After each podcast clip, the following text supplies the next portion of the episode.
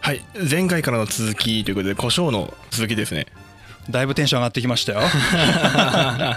いやあの今マイクを振ってる間に一通り今タクにねうんだいぶあの広い話を軽く解説かと思いきや1時間間空きましたからリねスナーの皆さん分かんないと思うんですけどあのこれから話していく全ストーリーの概略を世界地図を前にうんぐわっと喋ったらうん1時間かかるっていう、概略でね割とさらっとしたはずなんだけどさ随分あったよボ こリれュームがこれ前回で話せばよかったねっていうことにはなったんだけど、うんマジで話せねえそんなの。いやーあの量はちょっと無理でしょちょっと今テンション上がってきてるすごいこうリスナーの皆さんにまだ伝わってないと思うんですけど僕は彼に、えーこの壮大さが伝わったというだけでちょっとテンション上がってます そして今アルコール入ってますはい、こっちはシラフだよはい、すいませんということで、はいえーじゃあまず胡椒がそもそも何なんだっていうところからいきましょうか、うん胡椒の原産地聞いたことあるないでしょうねうんなんとなくこう聞いてる人のほとんどの人がそうだと思うんだけど、うんなんとなくこれ西洋のものかなヨーロッパから来たのかなって思ってる人が多い気がするんだけどどうなのまあどうなんだろうねスパイスフランス料理とかね、うん肉料理で胡椒をよく使うからそっちかなっていう気もするし、まあスパイスといえばまあインド、うんうんだからそっちかなっていう気もするしどっちかなっていうところはあるもうえぐってきたねインド正解、インドですねインドインドの南西もう海の逆三角形してるイメージでいくと、うんとんがってるところの左側あたりほに、えー、とマラバル海岸っていうのがあるんだけどううんこの辺りが原産地と言われてますほサンスクリット語また出てきたねサンスクリッうト語ほうサンスクリット語インドサンスクリット語でピッパリピッパリピッパリほうだいぶ違う名 前これがね語形変化をしてペッパーに変わるあペッパーに行くんだそうだから綴り思い出してもらうと分かりやすいと思うんですけどうんペッパーって PEPPER うんとピッパリって読み方変えたらなんとなく近そうだなっていう、うんううんん、これねあの 本当どうでもいい雑学なんだけど、うんインドヨーロッパ語族って言ってうん言語学的にはインドのサンスクリット語とヨーロッパで使われていろんな国の言葉はうん親戚であるというのがあるので単純なる語形変化読みの変化でペッパーに語形変化した。うーんで当然なんだけどあのインドが原産ということはうん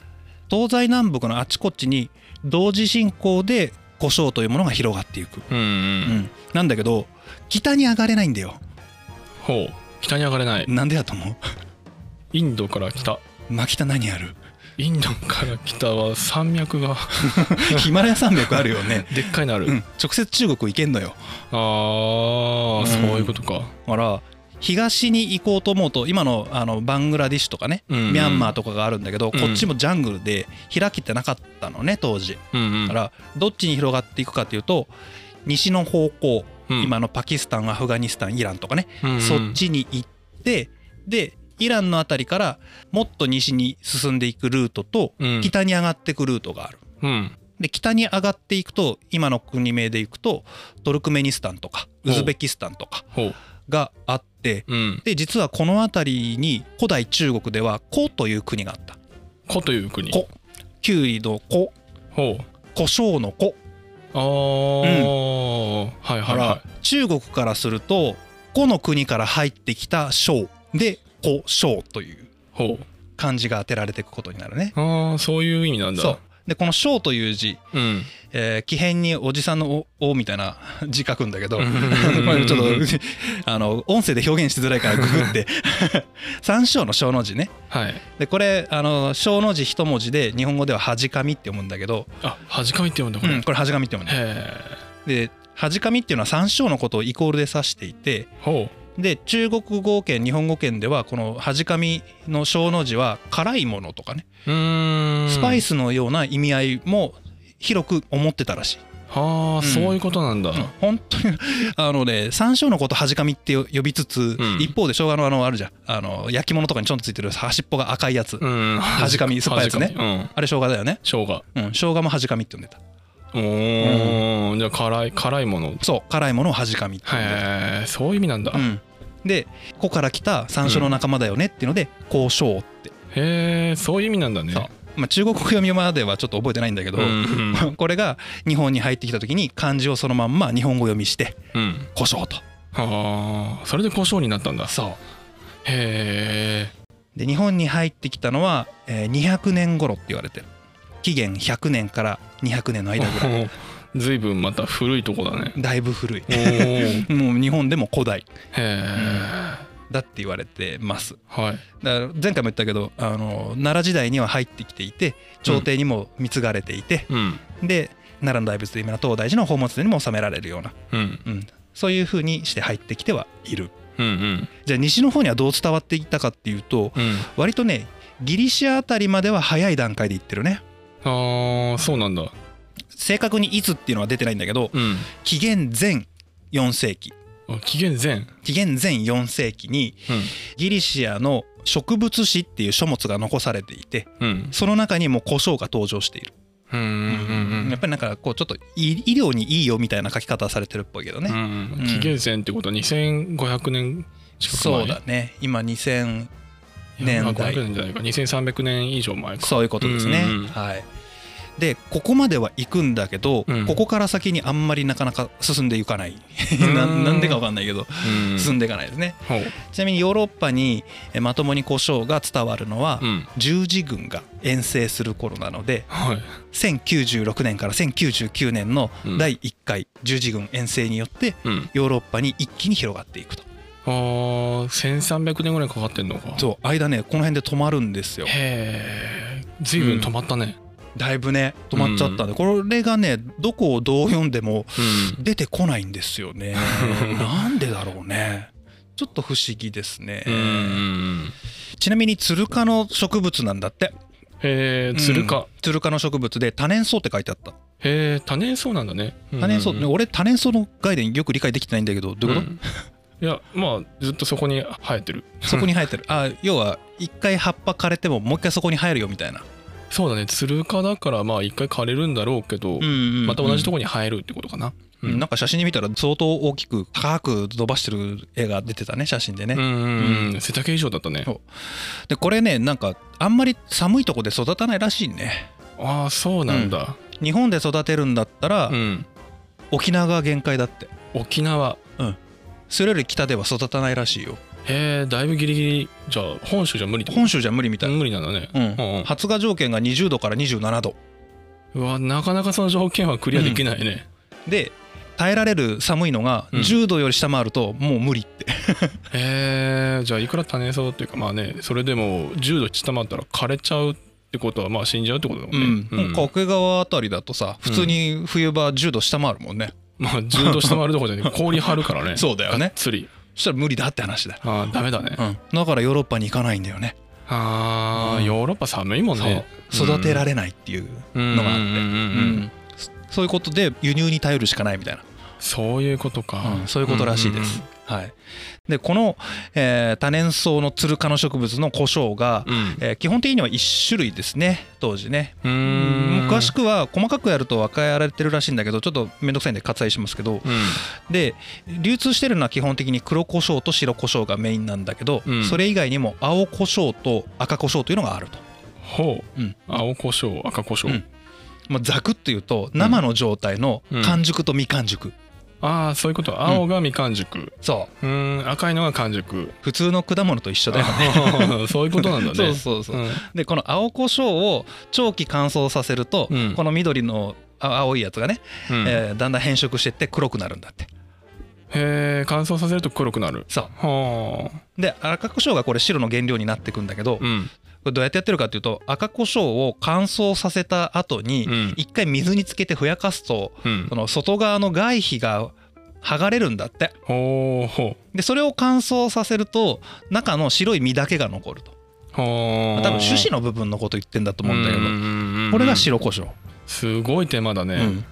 う多分こっちの白胡椒の方が高価なんじゃないかないやまあそうでしょだって完 熟したやつを一回乾燥させてもう一回水ふやかして外皮取ってすごい手間だよこれなんか失敗するとめっちゃ臭くなるらしいへえ難しいね、外皮剥ぐ時の腐敗腐敗っていうかふやかし具合ま見するとうん大変みたいね、いや外皮取るだけでもすごい手間なのにね、うんうんそこの失敗もあるんだねなんかあのコーヒー豆っぽいねあー、うん種の部分かそうあのん日本でいうと銀杏とかね銀杏外側取る 技術ねこれね知らない人わかんないけど まあいいやあのいずれ話します、はい、でこれがあの黒胡椒白胡椒がうん流通していて青と赤が流通していない主な理由はこれですあー乾燥か乾燥うんだってね徒歩で運ぶんだよ、徒歩でインドからヨーロッパまで、うん、いや 腐るよ腐るよ普通にいかに胡椒とはいえ、うんううんんなんで乾物の黒胡椒と塩胡椒がうん塩胡椒っつって今俺白胡 椒がえーヨーロッパに伝わってくると、おーうんそういうことらしいですね、そういうことかうんでこの黒胡椒白胡椒一粒がうん、今の金額にして 1g7,000 うん、円、なんでいやいやそうはならんでしょいくら遠いとはいえ、物流コストがとんでもなくかかるのは間違いないんだけど、うんいかにそれ物流でコストがかかったとはいえうん需要がなければこんな値段で商売成り立たないわけですよね、うんうんそのぐらい高くてもいいから欲しいという人たちがヨーロッパ圏にいたということですよ。ああそういうことかまあ確かに買う人がいなきゃね、うん 高くは売れないよね、これ高いぞーって言って、うんでも誰も買わないで終わっちゃうからそういうことになるよねそうんうでこの理由をうんいろいろと本を読んで分析していった結果、うん主に3つの理由があるだろうほということが見えてきましてうはいそれをちょっと順番に説明していきます、はいえーこの3つというのを先に言ってしまうとうん調味料としての価値はいそれから薬薬、うん、薬としての価値はあはいはいで保存料としての価値保存料、うんはいはいこの3つが複合的に合わさって価値がどんどんどんどん上がっていくとうーんいうのがなんとなく見えてきましただはいからねこれ社会の教科書だとさらっと流されてるんだけど、うん深掘りすれば深掘りすると超面白かった、 そういうとこやってほしいよねもう少しねほんとね、うんじゃあ調味料としての価値が何なのかっていうとこですねうんまず胡椒の味ってどんな味辛い辛い香りがいい香りがいい暗いかうんくらいだと思うようん これねまずマスキング効果っていうのが考えられますね、なはいうはんい、だから肉が肉臭いよとか血生臭いよとか、うん発酵臭がするよとかうんうんいう時に胡椒があることで緩和される美味しくなるってことだね、うんうんうんこれはね結構お有力説なんだけど、うん一部の書籍だと、うんえーこれだけの理由で金と同価格になるわけないじゃん、うん嘘だよみたいなこと書いてあるんだけど、うん実はあながち間違ってなくて、うんこの味に対してお金を払うという文化が実は相当前からヨーロッパにはあったっぽい、へえあったんだまずねこの時代にこの香りとか辛みが必要だった理由の一つが、うんそもそも肉を食べてるじゃないこの人たち、うんでこの肉の供給状況があまり良くなくって、うんさっきも言ったけどちょっと北の方にあるので、うん草があんまり生えないでしょ草はないね急にあのペッパーから草の話になっちゃって申し訳ないんだけどで牛とか豚とかって草を食べるわけですよはい秋になると枯れますよね枯れるでこの草を取っといてもうんあんまり長いこと牛や豚をに食べさせることができないわけですねうんうんうんうんそうするとどっかのタイミングでもう生かしておけないんだったら食べた方がいいねっていうことで牛を屠殺しますあーそういうことかうん家族例えば5人とか10人とかいたとして牛をじゃあ2頭もう食べさせられないから2頭うんえー潰しましょうとはい屠殺しましょう、はいこの牛を一冬かけて小分けにして食べるわけですよ一冬かけてやばない あれ電気なかったよ ねできないよ、もちろん冷蔵庫ないしね真空調理もできませんよ、うんそれできねえでしょどんどん臭くなってくんだよはいなるよねだから塩漬けにしたりとかもするんだけど、うんそれでもやっぱり臭みは抑えられなくってうんうんだから味をマスキングする匂いをマスキングするっていう意味でも、うんうん胡椒の調味料としての価値は重要だったあーマあ相当匂うよね だいぶ匂うと思うよそうだよねだって北の方って野菜ももちろん冬はね、うんもう雪だしさうん野菜も育てなければ肉も取れないうんどうやって生きてくのって話じゃない、ねえすごいとこに生活してるようねんまあこれは歴史家の人しか分かんないと思うんだけど僕は全然分かんないんだけどう、 んなんでこんなとこ住んだんって本当にねねえ南に行ったらもっと楽園じゃんって思うんだけど、うんうん、でもここに文明ができてここで西洋がねいきなり強くなっていくわけでこの後ね。ねえ確かにねヨーロッパ圏はねいろんな文化があるからうねんうんこれのそのヨーロッパ文化圏の発祥になったのが、まあ、ギリシャなんだけど、うんぶ一気にブーストさせたのは古代ローマ帝国だねああ有名なローマ帝国これを知らない人はいないでしょローマ帝国を言葉ぐらいは聞いたことあるでしょそれはあるでしょカエサルとかも知ってるでしょ、ううんん名前はねシーザーとか呼ばれてるあのカエサルねうん。にムキムキな人たち。 そうムキムキの人たち、まあ、相当な文明圏なんだけ ど、これ面白かったのが、うんどうやらその古代ローマの時代にうん。お金持ちたちは美食に対してお金をかける文化がもうあったっぽいんだよ、あーうんもちろん胡椒ではないんだよねまだ入ってきてないからうんうん。なんだけどえっとねローマ帝国にガルムっていう調味料が出てきていてガルム。ガはルいム、。魚ビシオってわかるかな、魚ビシオう。ん、魚醤とかって呼ばれる日本語で言ったら魚の醤油。そう魚の醤あのー日本だと東北のしょっつるとかねはいはタイのナンプラーとかねい。ナンプラー逆にわかるけ ど、ショッツルはあんしまょっりつるはわかんないマイナーなんじゃないかな。あそうなんだ そうなんだごめん全然間違ってるかもしれないわかん ない。東北の人たちにはもちろんメジャーだと思うけど、うんうん僕は一応本州真ん中であんまり上行ったことない人にとってはちょっと僕はあまり知らないかな。あんまこう厳密には違うんだけど、うんうんざっくり言うと、うん。魚を原料にした醤油ぐらいのつもりで思っててくれたらほいいかもしれないね、はいこれ発酵させて作るんだけう。ど、はいはい。これが、えーめっちゃうまいぞということがローマ帝国で広まるんだよね、うーん。腐敗した魚と塩とハーブを壺に入れて7ヶ月から11ヶ月間こう漬け込んどくと、うんめっちゃうまい液体できるぞ、うんうん。うんちょっと魚臭いんだけど、うんうん。えっ、とねスープに数滴入れるとめっちゃうまいと書いてあったあーそうなんだ。でこの取引コストがやばくては今のお金に直すと3リッターで600万 円い。600万。 600万だよ600円とかじゃなくて600万、万円1リットルあたり200万円いや車買えるそう軽自動車1台より高いぐらいの感じだね軽自動車ぐらい今のそう1リットルだよ1リットルでしょ、うん調味料だよそうこれがあのローマ帝国の貴族の間では普通に取引されてたみたい、 へえそりゃ胡椒買えるよ、あの時代感はテルマエロマエとかの時代だけど、うんだからこれがあの胡椒が入ってくるのはもっとずっと後なんだけど、うんこういう高額でうん美食に対して取引をするっていう文化がもうこの時代にできたっていうことだよねうーん、つまり土台があるっていうのが大きい、ねはいはいはいは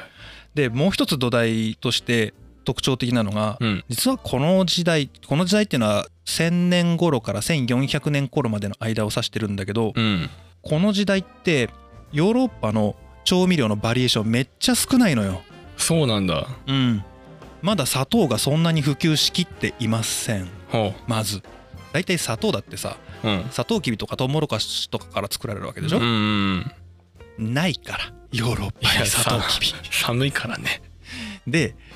実はトウモロコシまだヨーロッパに伝来してないから、ああまだしてないんだこの頃これね故障きっかけで始まるうん大航海時代によってうんトウモロコシが南米大陸で発見されて世界に広まるっていうルートなので えー、あれねやっぱ南米の方なんだそうあーでやっぱりきっかけ胡椒 きっかけ故障からの大航海時代の南米大陸征服からのうんメキシコ制圧でトウモロコシ発見みたいな、へー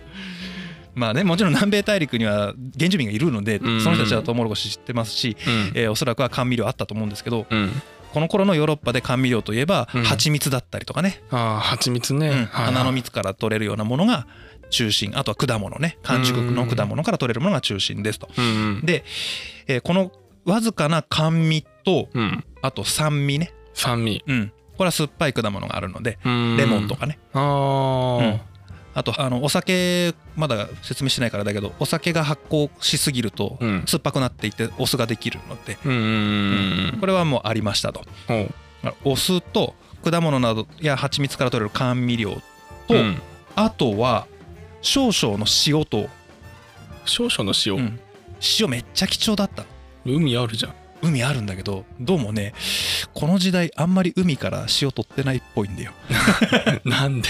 日本人からするとねえなんでってなるんだけどこれはね一つの方に書いてあったのが日照量が足りないって書いてあった、ああ日照量はね、日の光が足りないので乾燥させづらかった、ああ、そういうことか、うんどちらかというと岩塩に頼ってたので相当貴重だったとああ岩塩は向こうの方多いイメージうんむしろ岩塩があったからわざわざ乾燥させんでもよかったのかなかもしれないどっちが原因か分かんないけど、うんうんでこの時代にね、うん面白かったのが塩に税率30%っていう税が変わってる 30%30% 30%? 30%だよ3%じゃないよ30%だよ30%って日本の税金よりの3倍じゃんそう、えうん、だからかなり高額なので、うんおいそれと塩を使いまくれないですよってそりゃそうでしょ、うん調味料なのに使えないってどうよ、だからもう必需品としてその肉を保存するために塩漬けにするとかにはなんとか使わなきゃ生きていけないからうんやるんだけどう簡単に塩味をつけるっていうのが難しい状況ーんとうん大事なのが辛みだった辛みえーっとね本に書いてあったのでそのまま言うね、うんフランスエリア、うんガリアって言われてるフランスエリアは、うんえー酸味が第一としての味付けとして、うんあと辛味で整えていたらしいへえ辛みで整えたんだ酸っぱ辛い食べ物おそれ 美味しい美味しい、塩気がないんでしょ うん、うんどういうことって感じじゃうんんで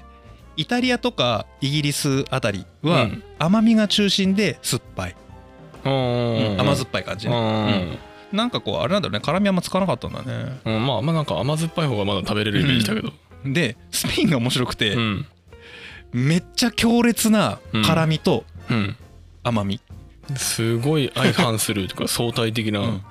あのもうスパイスバリッバリ使ってあうんと甘みで整えて食べるっていう、おーなんかそれも極端だうね、んねえだからここからもし辛みを取ってなくすとうん何にも味のバリエーションがないのでうん辛みは必須条件なんだよねうんうんうんこういう状況がずっと続いていくは食材が貧しいですよといううんのが一つありましたねうんうんで、えー味付けのバリエーションも貧しいですよっていうのがありましたねうんうんで、えーそもそも美食にコストをかける文化もあるよっていう話をしましたねうん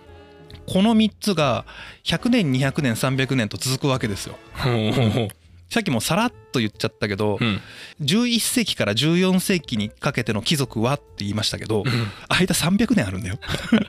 長いこと調味料少なかったね、うん今から遡ってみ300年前300年前に1700年1721年、ほううん、まだ江戸後期だから何江戸後期から調味料発達しなかったってことそういうことですよすごいことだね、これがずーっと続いていって、うんこの間の料理の美食の概念がうんこれ笑っちゃったんだけど、うん、 いかに食材の味を分からなくするかが大事だった分からなくするか我々のやってる和食の概念の真逆ですよ真逆だね、隠して隠してってことでしょそう隠して隠して隠して全然わからんわすごい美味しいっていうえー、全然よくなんかわわかんない感覚がわ からないこれが300年間続くとどんどんどんどん極端になっていくんだよねあー金持ちの間うんうんで、うんでとうとうステータスシンボル化していくああこういう強烈な味付けをすること自体がうんもう美食家であるというステータスになってっちゃうんだよねまあ調味料が味の全てだよねそってことはう、ん、だかうんら美味しさが二の次三の次でうん高尚さが優先されたというふうに記述があってへえそのステータスだよね高尚さっていうのはじゃゃあこの高尚さというのは何を指しているか当時、強烈さ、強烈さインパクトってこと、スパイスによる強烈さはあこれがステータスシンボルになっていったとへえ不思議な文化だねこれが10年20年じゃなくて300年続くとうん想像してみておじいちゃんもひいおじいちゃんもそれで育ってきてお父さんもそれで育ってきてうん当たり前の社会で自分が赤ちゃんの時から生まれ育ってたとするとうん疑わなくなるんだよまあそうか、うんそうなるよねでこの文化が割と長く続いていてうんある瞬間に「いやこれまずいよね」ってい 言い出す人が出てくるんだよだいぶかかったねだいぶかかった、うんそれを言い出した人たちが出てくるのがうん17世紀17世 紀あれ1600年頃14世紀頃って話じゃなかったんだうんそこら辺でそれが確立されてうん消えずにずーっと続いていって、うん1600年頃からだからうん日本でいうと江戸幕府できましたよくらいの頃うんになって美食家の人たちが「いやこれ全然うまくねえしい やまずいだろ」って気づくの遅い 300年どころじゃなかったねだから貴族の人たちはうんこの300年どころかもう500年くらいの間、うんこれがステータスシンボルだからこそスパイスを重要視するんだよね。まあそうなっちゃうよねうんで特にうんちらっと出てきたスペインが強烈な辛みと甘みで味をつけてましたとうんいうことだよね、うんこのスペインが大航海時代の主役級になってくわけだよねへえスペイン海洋帝国とも言われてるような大帝国を築いていくわけだよ、そうなんだうんポルトガルとスペインがうん大航海を牽引していく二大強国になっていくわけですね、へだから薬としての価値というのもあるし、えうん保存料としての価値もあるということを言われると調味料としての価値はこの金と同等という巨大な概念からするとちょっと弱そうだなとは思ってたのね初めねうんけど意外と文化背景を見ていったりとかうんこの300年から500年といううん長大なる文化の積み上げねうんうんうんまあある意味洗脳とか刷り込みにも置き換えられると思うんだけうどんこれを鑑みることうんいや調味料としてこれだけ高級になる下地ができてもおかしくないなとは思ったねああそれが 1g7000 円うんたはあだ多分そこまでたどり着くのはうん調味料としての価値だけではなさそうだなと、ほうここには薬としての価値、ああ薬ねはでいこの薬の価値が爆上げされる背景にはペストといううんものが出てくるですね、あほううん、ペストの大流行まあ今この時代にはすごくセンシティブな話題ですけどうんうんこれが起こりましただから薬としての価値が爆上げになりましたっへていうのも結構大きいですね。えという話をあーはいちょっといい時間になってきたので、うん次回薬としての価値のところからちょっと話をしようかなと思います。はいだいぶ深いところでじゃあ次回お楽しみにはい、ありがとうございましたありがとうございました。